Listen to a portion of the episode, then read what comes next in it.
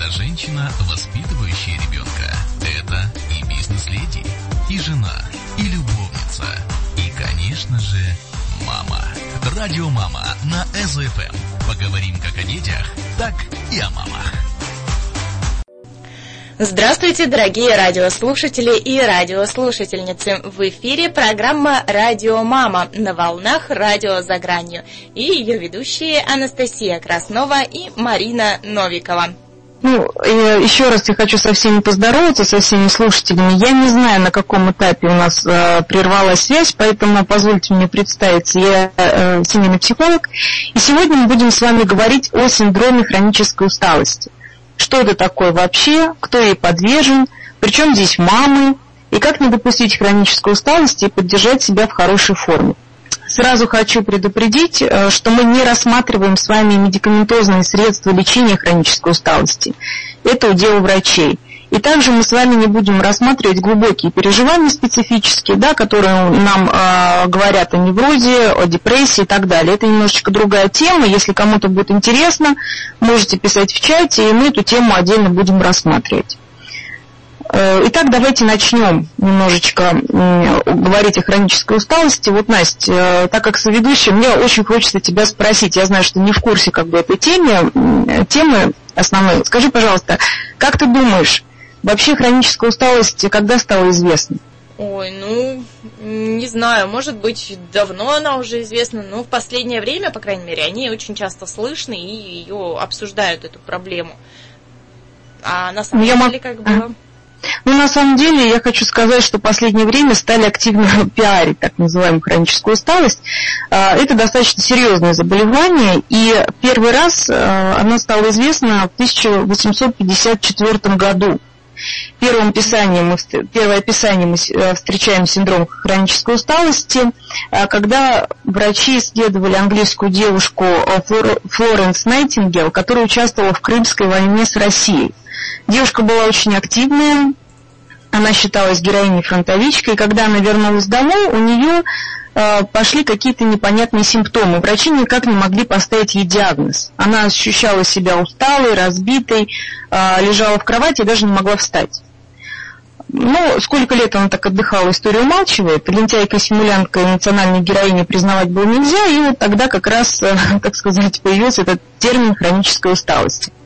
Впервые как отдельный диагноз название хронической усталости а, предложили в 1988 году, 1988 году, то есть практически в прошлом веке в США. И э, в этом же году был организован Национальный центр хронической усталости. И что самое интересное, чтобы э, нас слушатели понимали, это не единичный случай такое заболевание. Порядка 100 тысяч случаев было в том же 1988 году зарегистрировано. Поэтому под хроническую усталость, под состояние хронической усталости может попасть практически любой человек, любой. Мама, трудоголик, э, мамы, которые только что родили ребеночка, мы сегодня об этом будем говорить, да, так как у нас программа «Радио Мама», у нас акцент все-таки будет для мам. И сегодня мы как раз мамам дадим э, несколько таких советов, как выйти, как э, распознать этот симптом и как э, выйти из этой ситуации. Но я думаю, этот синдром был, в принципе, испокон веков, просто о нем не говорили и не признавали, что это какая-то болезнь. Э, больше считалось, что это, наверное, какое-то лентяйничество и там отлынивание от работы, угу. что-то такое, да? Конечно, мало того, хроническая усталость, она же очень хитрое такое, такое заболевание, которое под многие э, заболевания, так сказать, подстраивается. Вот, например, есть перечень симптомов хронической усталости, э, которые вы можете найти везде. Слабость, бывает? Бывает. Быстрая утомляемость, нарастающее расстройство внимания, мы не можем сосредоточиться. Мы, например, приходим после работы, да, это касается трудоголиков, и начинаем пультом переключать канал телевизора, не вникая, что вообще происходит. Обычно э, э, это характерно для людей, у которых очень большая информационная нагрузка. Руководители, они подвержены этому. То есть, когда у вас много совещаний, много информации, вы домой приходите, вы не можете даже понять, что он жена говорит, или, например, муж. Да? А, что, а то, что от вас ребенок хочет, вы вообще смотрите на него и не понимаете. Ну, да, на самом деле это тоже такой характерный симптом. Снижение работоспособности очень четко проявляется. То есть если на протяжении, ну не так, например, я сегодня встала, завтра на работу идти не хочу, да, у каждого это бывает. А вот на протяжении шести месяцев вы чувствуете такую некую пассивность, и вам очень сложно собрать ну, как, как говорится, голову в пучок, да, то есть собрать такую трезвость мыслей сохранить. Это как раз у нас такой характерный симптом, один из симптомов. Раздражительность э, повышенная, агрессия, апатия, но здесь мы уже переходим в фазы, мы сегодня будем говорить об этом немножко попозже. Также бессонница очень характерная э, такой симптоматика бессонницы. Но, знаете, не просто вот я не могу спать, я сова, я вот вечером спать не могу, да, а когда вы днем спать хотите, пьете кофе, ну, кто-то курит, э, не поддерживаем это, да, э, но постоянно себя стимулируете э, некими там помогающими средствами, а вечером приходите домой, вроде все легли спать, а вы сидите сам с собой с телевизором и понимаете, что вы не можете заснуть. Вот такая вот бессонница, это тоже может быть одним из симптомов. Простуда, наша любимая с вами простуда, ОРЗ, ОРВИ, также хроническая усталость маскируется под это. Болезнь, болезненность в мышцах, головные боли. Ну, то есть у нас э, очень много, на самом деле, признаков и боли в желудке, аритмия, поэтому если есть какие-то признаки, конечно же, лучше идти к врачу, вот, но э, объяснять терапевту, которому врачу вы приходите на прием, о том, что у вас, например, а, были недавно роды, что вашему малышу, например, годик. Врач сразу подумает об этом, мы сегодня будем говорить, почему он об этом подумает. Либо вы занимаете руководящую должность какую-то. Нормальный, хороший, квалифицированный врач все-таки посмотрит анализы, и первый вопрос, который он вам задаст, как вы отдыхаете. Вот сегодня мы будем с вами тоже говорить о том, как нужно отдыхать. Вы, кстати, ну как вот, отдыхаете, э, Анастасия? Я как отдыхаю. Да, да, у вас... Э, ну, как говорится, смена дел – это и есть отдых, э, смена деятельности. В этом, в принципе, мой отдых пока и заключается, что одним позанималась, потом занимаюсь чем-то другим, потом еще чем-то, потом еще чем-то. Ну и, конечно, после того, как появилось у меня свободное время от моего маленького ребенка, когда она у меня пошла в садик. Вот uh-huh. тут-то я уже действительно ощутила, что я могу и правда отдохнуть, просто лечь там посреди дня, послушать там музыку, там какие-то медитации и даже вырубиться спокойно там на полчасика. Вот это пошел отдых, вот это да. Но до этого весь отдых заключался в том, чтобы уложить э, ребенка спать, и пока она спит, э, что-то сделать, что нельзя сделать, э, когда она не спит. Вот так. Такие вот дела. Но думаю, это всем мамочкам знакомо, такие состояния и раздражительность, и бессонница, и все это очень даже вот знакомо. Да. да, так что, дорогие мамочки, кто нас слышит, пишите ваши отзывы в чате, а, мы их увидим, озвучим, обсудим, может быть, какие-то вопросы у кого-то есть. А вот у меня сейчас э, к Марине такой вопрос. А как же вот все-таки понять, что это, да, действительно, вот переутомление пошло, и, а не просто так, там, другое заболевание какое-то. Вот что именно, uh-huh. именно это, как понять? Ну вот смотрите, у нас есть э, внутренние проблемы, да, вот, э, как я сказала уже, некие такие вот моменты, когда организм нам говорит, я устал, я хочу отдохнуть. Нужно здесь понимать одну вещь, что хроническая усталость – болезнь переменная. Иногда она частично отпускает, хотя бы ну, как бы вам становится легко, и вроде как в один день можете даже очень э, активно чем-то заняться, помыть полы или еще что-то. А вот э, все остальное время вы, как правило, себя чувствуете уставшим. Да? То есть если мы берем неделю, то вот э, вы, вы уставшие, вы хотите спать, но какой-то день вы проснулись, и вы чувствуете, что вы нормальны, вы бодры, вы веселы, вы буквально один день проноситесь с полным э, э, ощущением энергии внутри себя, а на следующий день вы опять усталы. Вот, э, вот такой признак, да. И есть еще один очень характерный признак, это бардак в квартире, когда в квартире, на рабочем столе, то есть э, то место, где вы постоянно пребываете. Вам лениво помыть посуду, э, убрать, э, помыть полы, пропылесосить, убрать и разобрать на столе, чтобы все было по полочкам. То есть вот такой вот внутренний бардак, вы все время это переносите, завтра сделаю, завтра сделаю. Не, ну понятно, что есть люди, для которых это в принципе нормально, да, то есть,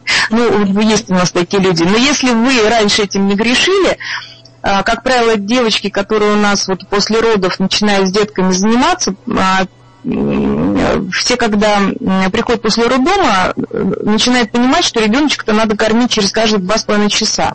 Да? Вот. И мамочка вроде у нас еще не отошла, и гормональный фон у нас шалит. И тут еще пострадовая депрессия, о которой мы можем просто отдельной темы говорить, э, может настать в течение полутора лет. И постепенно э, накапливается вот эта вот усталость хроническая.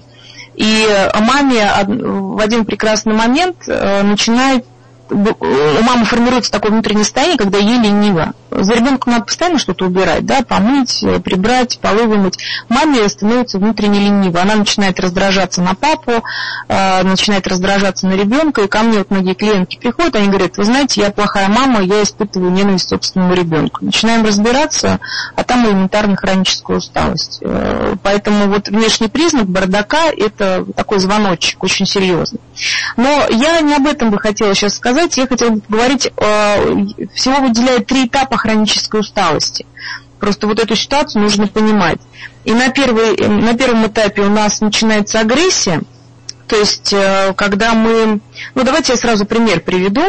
Э, когда вот мы кормим маленького ребеночка, да, вот он начинает, он взял ложечку, начинает корм, э, мы начинаем вводить прикорм, это, как правило, уже с пяти месяцев идет, и ребеночек начинает плеваться. Ну, все мамам знакома эта ситуация, когда пф, и по всей кухне это все. Да, а, да, да, дело. Мама, да, да.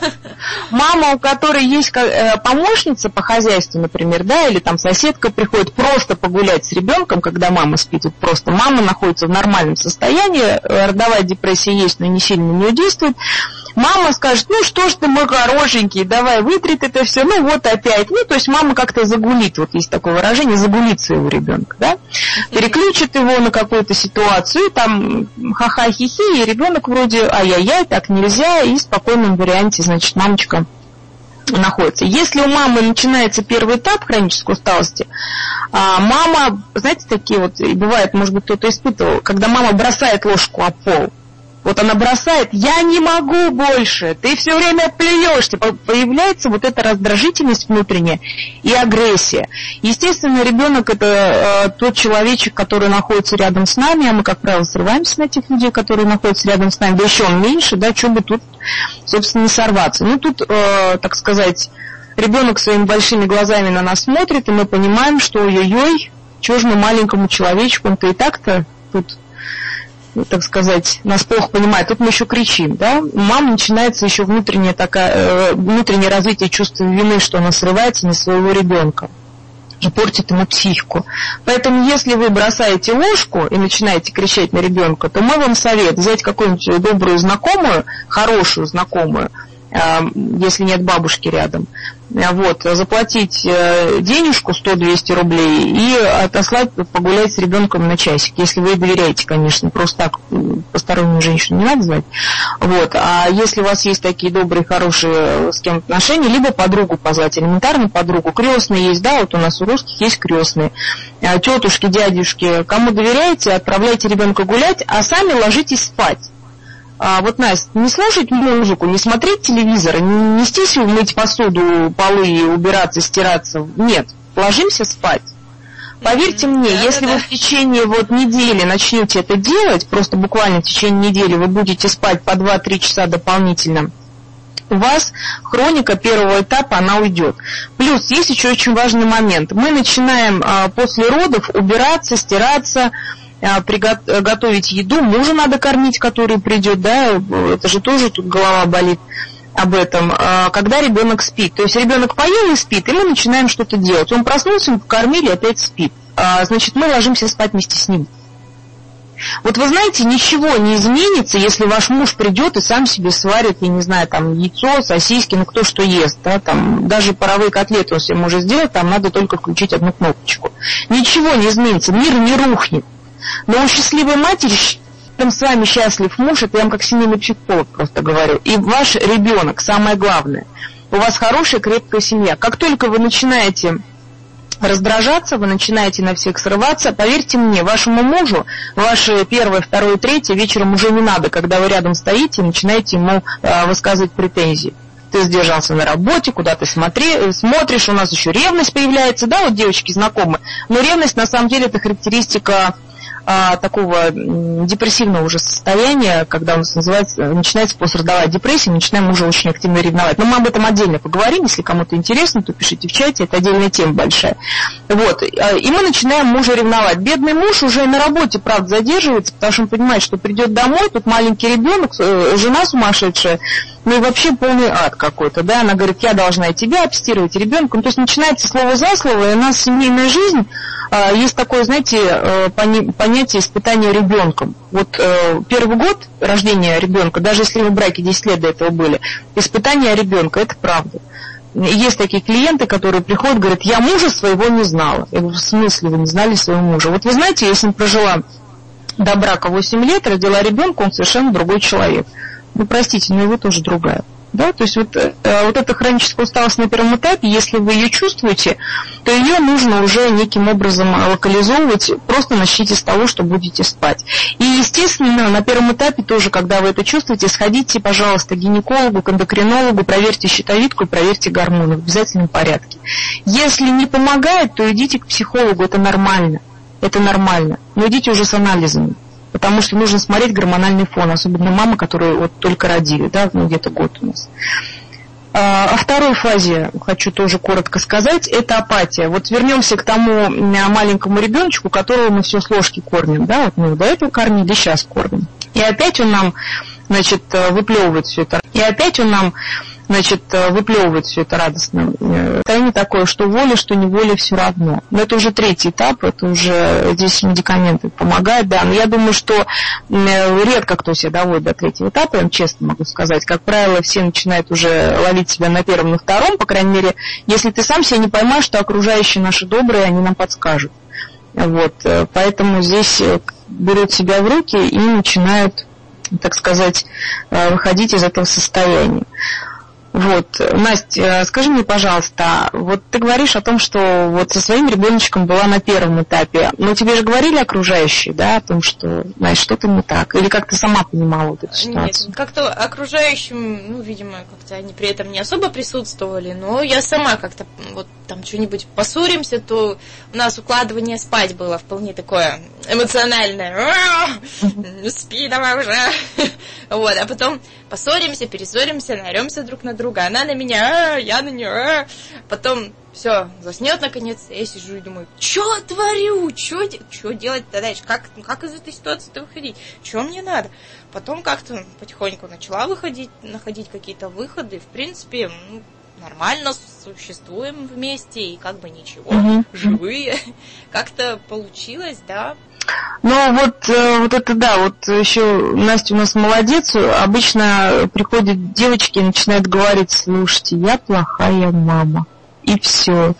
И здесь э, бедная мама начинает так переживать, что прям на самом деле неплохая мама, правда, у вас эмоциональные друг на друга. Дети же сензитивны, да, они, то есть э, твой ребенок среагировал на тебя, потому что ты начала как бы заводиться, вот, а ты заводишься из-за того, что ты устала, как бы реагируешь на ребенка. И вот этот круг э, такой порочный, он пошел. А мне здесь в чате пишут, что а, кто у нас э, может заболеть хронической усталостью, только ли мужчины или женщины, на самом деле все. Абсолютно все могут заболеть, э, потому что э, есть определенные категории, которые попадают под хронику, так называемую, и мы эти категории должны знать. То есть это у нас руководители, это у нас мамочки, конечно же, беременные, это люди, которые работают с большим объемом информационной информации. Это люди, которые много ездят, путешествуют, но не в плане путешествия, да, как смена э, деятельности, а это люди, которые а, в командировках постоянно. Есть такой, такая ситуация, когда, знаете, просыпаешься в городе и не понимаешь, в каком ты городе. Вот, э, те вот журналисты могут попасть э, в такую ситуацию. Э, люди таких профессий, как бухгалтера, тоже очень могут попасть. Э, то есть э, это нормальные люди, где-то от 20 до, наверное, 50 лет в таком работающем состоянии, в хорошем. Я вам сейчас скажу о том, что у нас есть э, три основные причины, по которым усталость может развиваться. это большие, ну давайте назову первое, это большие интеллектуальные нагрузки, серьезная загруженность различными делами, в том числе и финансовыми, мы сегодня об этом поговорим. Второе, это длительное подавление собственных чувств, нежелание, невозможность их проявить, а, то есть такое некое внутреннее напряжение, когда вы постоянно себя сдерживаете, вы начинаете уходить. Знаете, это характерно для тех людей, которые вот э, занимаются какими-то большими проектами вот на выходе, да, э, для людей, у которых собственный бизнес потому что люди начинают постоянно думать, а как привлечь клиента, а как реализовать товар, а как, а как, а как. И вот эти вопросы вы крутите постоянно в голове, вы не даете себе отдыха полноценного, вы не можете переключиться, и вы тоже попадаете вот э, под этот синдром. И последнее, это э, люди, которым необходимо все время принимать какие-то решения. А, то есть, э, если вы находитесь, ну, я сейчас вам скажу, Например, ну, про руководителя я говорил, например, вам нужно устроить ребенка в институт, а он не учится. Ну, вы понимаете, да, что вот у него поступление, вот подростка у нас, он и так-то очень сложен сам по себе подростковый период. Э, подросток начинает э, показывать свой характер, а сейчас подростковый период, я вам хочу сказать, что он спускается, у меня на диагностике был 8-летний ребенок, которому мы поставили уже подростковый период признак, да, там немножко другая работа с подростками. И вот когда у вас идет поступление в институт у ребенка, как правило, родители очень сильно переживают, нанимают репетиторов. И вопрос такой подвешенный, будет он учиться, не будет, поступит, не поступит. Вот э, постоянно, когда мы думаем об этом, то есть пытаемся решить какой-то вопрос, мы тоже под это попадаем. Ну, естественно, те, кто не соблюдает режим труда и отдыха, да, то есть э, поэтому хронической усталости могут э, буквально все заболеть, я вам хочу сказать те люди, которые не досыпают. Вот, ну, про недосыпание я вам говорила, приводила примеры на мамах, но также это и большие руководители. Мамах, но также это и большие руководители. И еще э, люди, которые неправильно... Хронической усталостью, как быть, как справляться, ну и другие темы поднять. Мне бы хотелось попросить э, наших слушателей, уважаемых, писать в чате поактивнее, чтобы мы как-то могли быть в диалоге, потому что вопросов много, может быть, что-то непонятно я объясняю. Пишите, пожалуйста. Будем рады. Услышимся через несколько минут. Дорогие радиослушатели, с вами программа «Радио Мама» на волнах «Радио за гранью». С вами ее ведущие Анастасия Краснова и Марина Новикова. Сегодня мы обсуждаем хроническую усталость. Относитесь серьезно к своему здоровью, берегите себя, правильно питайтесь и вовремя отдыхайте. Хроническая усталость – это очень серьезно. Марина, расскажи, а как же ты восприняла вот все это, рождение ребенка, все эти заботы, хлопоты, столкнулась ли ты с этой проблемой, как хроническая усталость, или ты сразу себя уберегла от этого, предусмотрела все? А, я, честно говоря, э, и познакомилась-то, собственно, с этим термином, когда я поняла, что в моей жизни начался какой-то ад. Вот, потому что я родила ребенка, но а, меня, меня совершенно забыли предупредить, что его кормить через каждые два с половиной часа. Просто я об этом как-то узнала с удивлением в роддоме, что он хочет кушать и почему так часто. Вот, э, им интересовалась, и ребенок кардинально изменил мою жизнь. Э, здесь называется, слава богу, есть психологическое э, так сказать, образование, которое позволяет понимать, что все-таки что-то не то. Потом, находясь вот после, э, после родовом периоде, очень сложно вообще понять, что что-то не то происходит, потому что тебе кажется, что все хорошо. То есть, э, как бы ты такой нормальный, здоровый пост, постбеременный псих, я это говорю. Э, ты не понимаешь, почему на тебя окружающие так реагируют. Это они вообще какие-то странные люди. Ты родила, почему они как-то что-то от тебя хотят, не понимают твоих потребностей, что-то хочет ребенок, постоянные массажи, постоянные э, врачи какие-то, да, то есть педиатр ходит, нужно какие-то прививки делать, то есть ты совершенно погружаешься в другую планету, и получается такая стрессовая ситуация, то есть ты не высыпаешься, э, ты занимаешься неизвестной тебе работой, потому что воспитание ребенка это работа, ты к этому не привык, ты меняешь полностью свой образ жизни, вот, тебе нужно мало того, что кормить ребенка, его еще надо гулять, да, то есть, э, как бы, как я говорю мамочкам, ложитесь спать, но на самом деле мамочка одевает ребеночка после кормления, что делает? Идет на улицу и катает его в коляске. Это сейчас я такая умная, могу сказать, знаете, у ребенка все равно, кто его катает в коляске. Абсолютно. То есть, а мама в этот момент должна спать. А тогда я этого не понимала. Поэтому хроническая усталость, да, мы с ней знакомы близко, и я так думаю, что я была даже на втором этапе, потому что вот как раз почему кормление ребенка, когда я засовываю ложку в рот, эта ложка летит мне, и я сажусь и реву, мне знакомо, потому что я уже все, я не знаю, она ничего не ест, ну что за дела, да, и ты начинаешь уже себе придумывать непонятно что. Да, я знаю, Поэтому, Настя, я готова даже сказать, как можно выйти из этого, так сказать, на личном опыте одобрено, проработано. Ага, Рассказать то есть интересно? Э, практические советы уже дать, как с этим бороться, что делать и как да, избежать, да? да, да? Давай, да. очень интересно. Как раз мама. Ну, я не буду придумывать что-то новое и э, приводить какие-то там э, непонятные теории. Я хочу сказать, что первое, что нужно сделать, это нормализовать режим отдыха и физической нагрузки. Причем давайте так, я не буду говорить только о мамах, я буду говорить и о других категориях, которые у нас под это попадают. То есть э, делаем четкий режим работы, отдыха, нагрузок. Не надо думать, что вы кому-то что-то обязаны, не надо думать, что кто-то от вас что-то ждет, это ваша жизнь. И здоровый человек, он приятен во всем, прежде, себе, э, прежде всего самому себе. Поэтому нормализуем эту область жизни. Проводим разгрузочно-диетическую терапию. Если не можете сами, если нет опыта, то обратитесь к фитнес-инструктору, либо к медицинскому персоналу, который занимается профессионал в области питания, да, то есть это диетологи, например. А, мы говорим о э, том, чтобы пойти к терапевту и проконсультироваться по приему дополнительных витаминов – ну, как правило, B6, B12 там врачи смотрят, э, прописывают, но в этот момент нормально подойти и сказать, слушайте, вот у меня такая ситуация, посмотрите.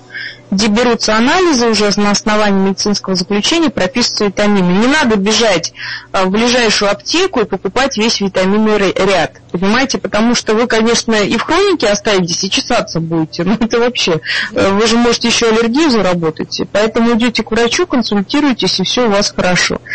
Ну и, конечно, нормализуем психоэмоциональный фон. И ежедневно э, пешие прогулки совершаем, но я об этом отдельно скажу. Вот. В колясочку лялечку положили и пошли. Нет, нет, нет, нет, нет, нет. Лялечку отдали тетеньке, любимой, хорошей бабушке. Сами поспали, сами поспали. А потом, э, вот, ну вот по отношению к мамам я не знаю, как это применимо, потому что, как правило, через полгода гуляния с ребенком мама улицу видеть уже не может. Вот, э, но мама тогда собралась и пошла просто гулять бесцельно. Бесцельно, понимаете? Знаете, понимаешь, что я имею в виду? Mm-hmm. То есть не в магазин она пошла за сапогами, у нее и не за молоком на рынок, там, я не знаю, и не за творожком в молочную кухню. Она пошла бесцельно, взяла подружку под руку, позвонила и сказала, «Э, Глаша, я тебя завтра жду в два часа дня. Вышла из подъезда и пошла с ней бесцельно гулять разговаривать на любые темы. Дошла, я не знаю, до следующей автобусной остановки, до парка или еще куда-то. Лучше разными дорогами, чем твой ребенок идет. Вот, и начала возвращаться обратно. То есть она должна разрядиться, она должна снять. Ну, вообще, на самом деле, лучше без подружки, лучше самой идти.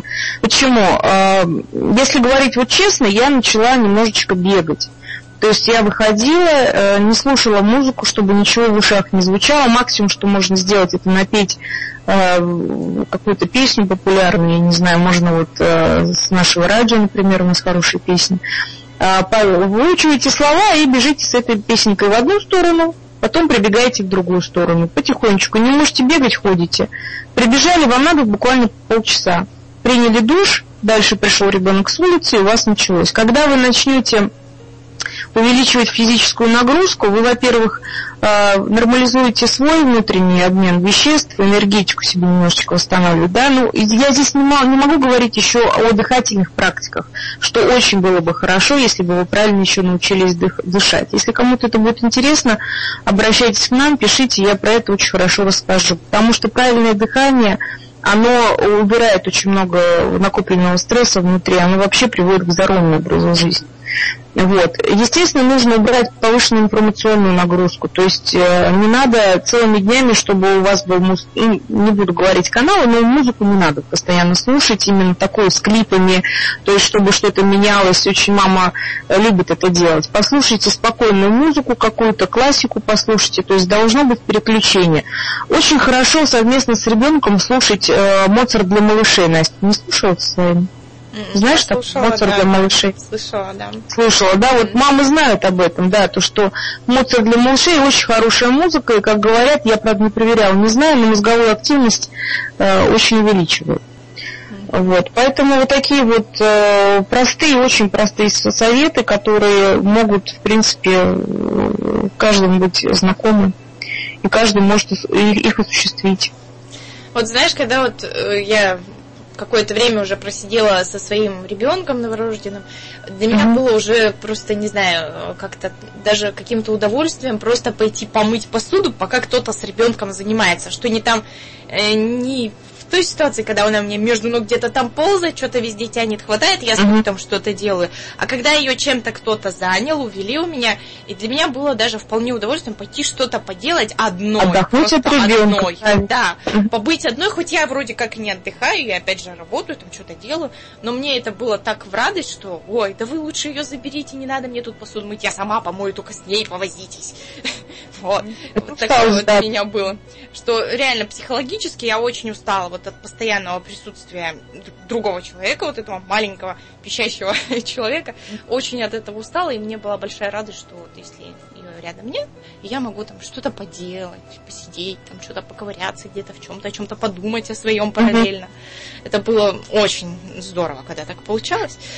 Жалко только мало, ну ничего. Вот очень хорошо, что ты вот об этом стала говорить, я хочу сказать, потому что очень часто приходят ко мне мамочки, ну тоже такие вот, которые говорят, я так хочу поспать, одна, да, э, одна, да, чтобы никто не мешал. Так вот, я э, встречалась с такой ситуацией, что когда очень мамы не могут отпустить от себя ребенка долго. Вот. И э, когда я начинаю рассказывать, почему-то многие удивляются. Девочки, любимые, в полтора года существуют ясельные группы, группы кратковременного пребывания в детском садике. Полтора, группы, э, в полтора года есть эм, э, курсы «Мама и малыш» или «Вместе с мамой», да, вот то, что у меня в центре происходит.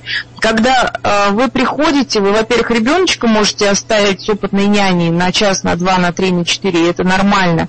И когда ребеночек начинает уже социализироваться, ему становится интересно, потому что, поверьте мне, вы надоедаете ребенку равно так же, как он вам. Вот правда. И когда вы начинаете бояться и держать его около своей юбки, бедненький, ты такой маленький, ты же только пошел, куда же ты пошел, вы, ну, мне кажется, это немножечко неправильное воспитание, то есть ходите с ним на развивающие занятия, отдавайте в группу кратковременного пребывания и, естественно, оставайтесь, вот, Настя, правильно, как ты сказала, я хочу побыть одна. Просто, ну, сядьте и посмотрите телевизор, переключитесь, помойте посуду. Ну, телевизор нельзя смотреть, да, я советую. Вот. Ну, помыть посуду, это хорошо. Помыть посуду, сделать какую-то физическую, э, так сказать, взять нагрузку, уборку, сходить в спа-салон, в маникюр, в педикюр, почувствовать себя красивой, нужной, любимой, мужа порадовать. Он приходит с утра, ой, с утра, с утра я обычно уходит, да. Он приходит вечером, а вы вот подстрижены, новая стрижка, вы все стоите, да.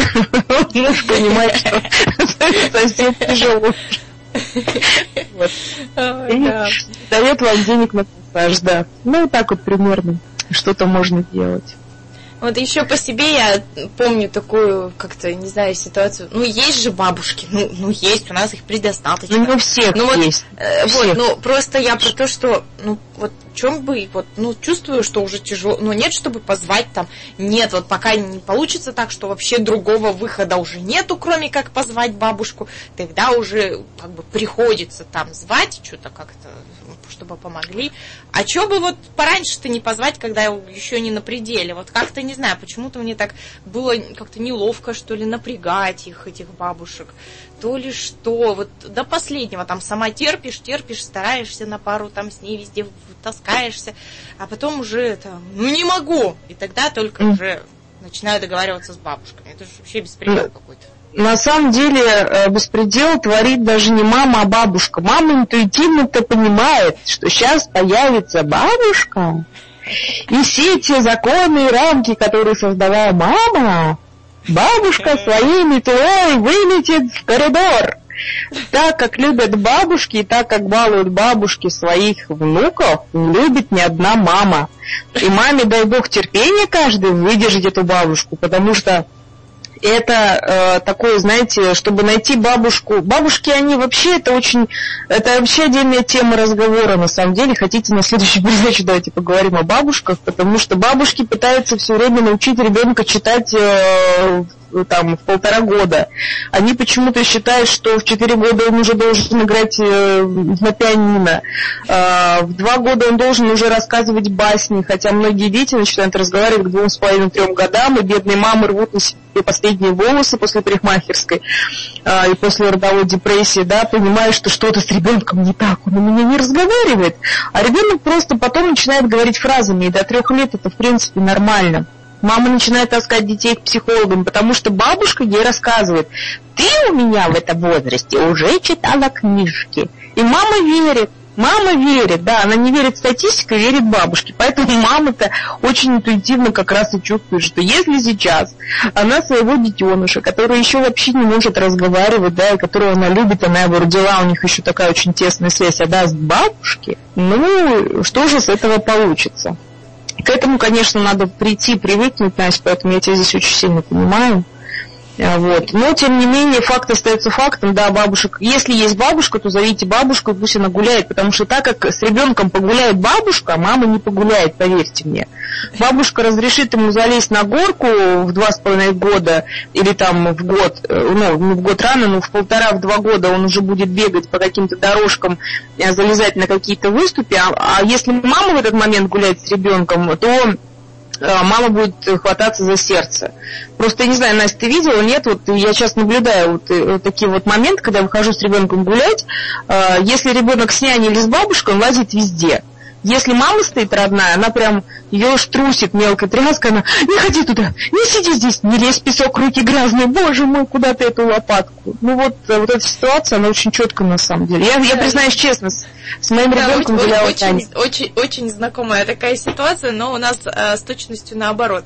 Э, мы разрешаем, мы с папой разрешаем ребенку там залезть, он куда, не знаю куда, мы закрываем глаза, мы терпим, сердце замирает, но ничего. Но при этом я ей говорю, с бабушкой такого не делай, потому что бабушки ага. не разрешают, бабушки, наоборот, во всем ограничивают, вот наши, туда не ходи, это не делай, это нельзя, это, это ты, ты что творишь, ты куда в грязь полезла и так далее. Если же гуляем мы, ой, делай, делай, делай, только в рамках разумного, чувствуй там безопасность, безопасность, ну, короче, делай, а у них не делай.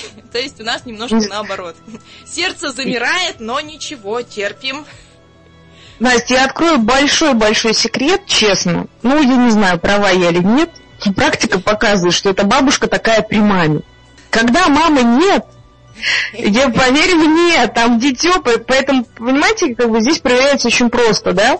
Оставляете вы с ребенком с бабушкой приходите через день, например, вот вы оставили его на ночь, а, приходите на следующий день и смотрите по ребенку. Э, если бабушка при вас начинает, ой, нет, это не ходи, ой, нет, это не делай, скажите мне, пожалуйста, вы изначально ставите рамки ребенку. Ребенок уже знает, туда не ходи, это не делай. А если он начинает это делать, значит, бабушка при маме все-таки старается выглядеть серьезной женщиной, так сказать, да? А когда ребенка нет, нет, я не говорю, что она не серьезная, просто поймите меня правильно. Бабушки, правда, очень любят детей, но они боятся потерять свое лицо перед детьми. То есть бабушки любят внуков, да, но перед своими детьми они должны держать марку. И вот эта вот ситуация, она происходит. Ну, может, ну, у каждого, конечно, свое, я ничего не говорю, но, как правило, вот, оно вот так у нас происходит. Да, ну, на таком я не подлавливала наших бабушек, а вот на том, что они там мультики показывать, там разрешают смотреть мультики, конфетами кормят, еще чем-то там. А при этом говорят, нельзя мультик да, смотреть. Да, да, да. Нельзя, да-да-да. Есть, есть. Вот такое у них есть, да, действительно. А, ну что ж, дорогие радиослушатели, наше время подходит к концу. А, надеюсь, мы смогли раскрыть тему а, хронической усталости, рассказать, обсудить, и что-то близкое для вас мы тоже рассказали. Я думаю, если бы у вас возникли какие-то вопросы, вы все-таки написали бы в нашем чате, и мы бы это обсудили. Ну, а сейчас, я думаю, нужно прощаться. Правда, Марина? Да, я хочу также попрощаться с радиослушателями нашим, на нашем э, сайте.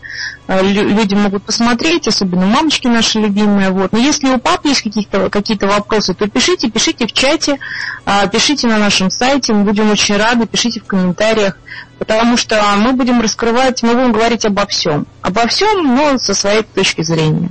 Я, я прощаюсь, да, прощаюсь, очень было приятно поговорить с всеми. До свидания, дорогие радиослушатели. Услышимся через неделю в следующий понедельник. До свидания.